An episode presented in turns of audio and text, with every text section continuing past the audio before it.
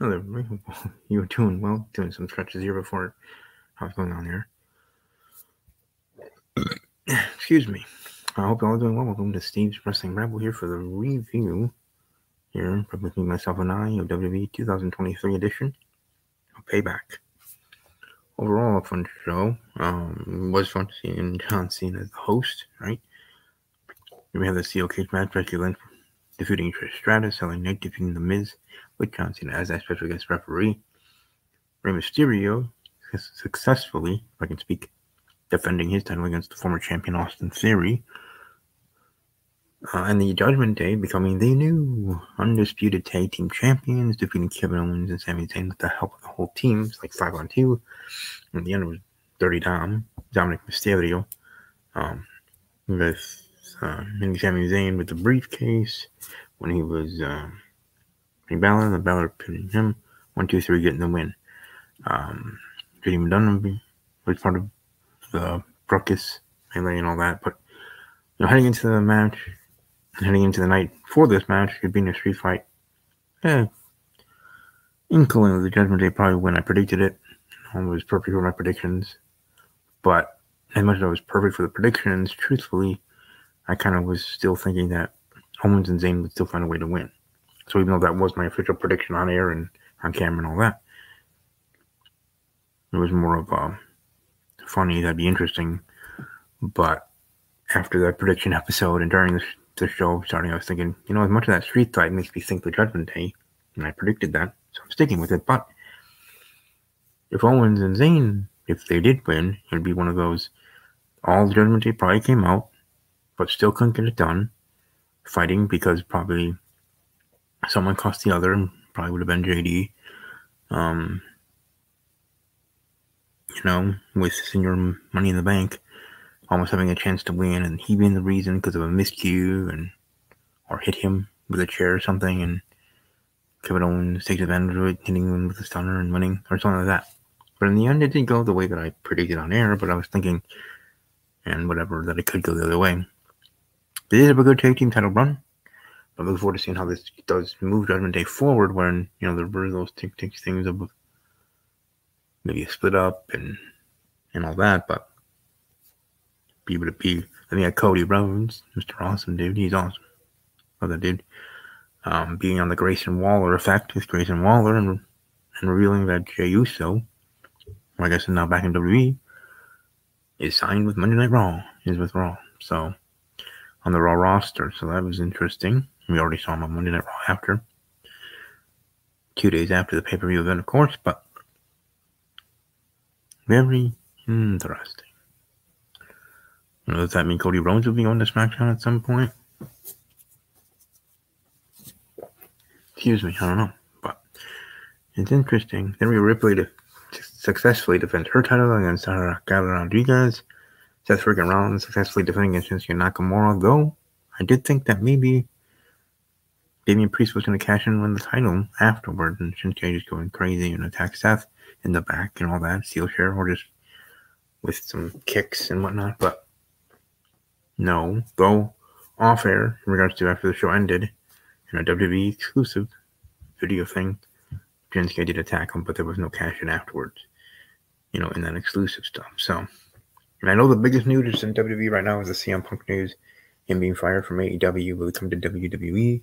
I would hope so. Would love him to come back as soon as possible. Or ASAP. But you also want to have a great a great moment to have him return. You know, make it make sense. Have a plan in regards how to use him. Um, you know, the storyline for him. You know, he approved and he likes it and all that too. You know, it's gonna be interesting. If he ever does come back, if he does. But I do say overall this pay per view was fun. Interesting for sure. You know, and certainly uh I'll see how it all goes.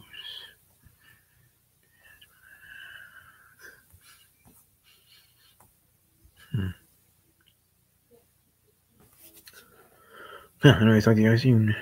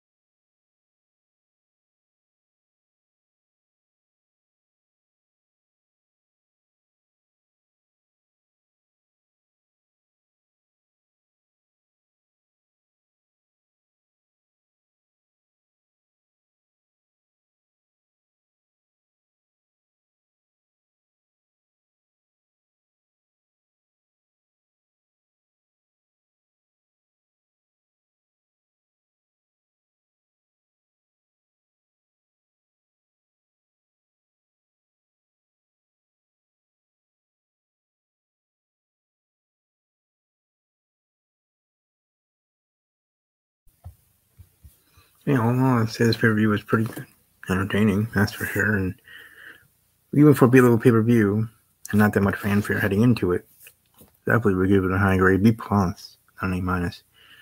Um, I mean, yes, we had an idea of who's to win most of the matches and all that, and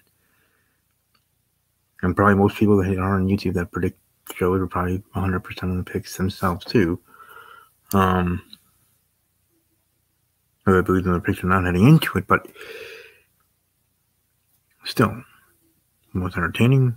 John Cena was was funny and made sense to be part of the show, right, as a host, and then you know, guest referee and all that and all then all the other stuff that happened, like I shared. But, anyways, yeah, look forward to things moving forward. They have this India show or wherever it was or is going to be.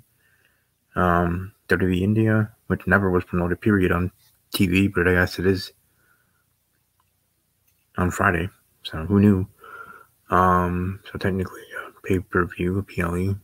Um, but truly, the next uh, event will be Fastlane. So we look forward to that when we get to that. I mean, I know there's other events for NXT and other stuff hitting into between it, but the next pay per view, the next time I'll be back here for Steve's Wrestling Ramble will be for that pay per view. Prediction. Hope you all have a great rest of your day.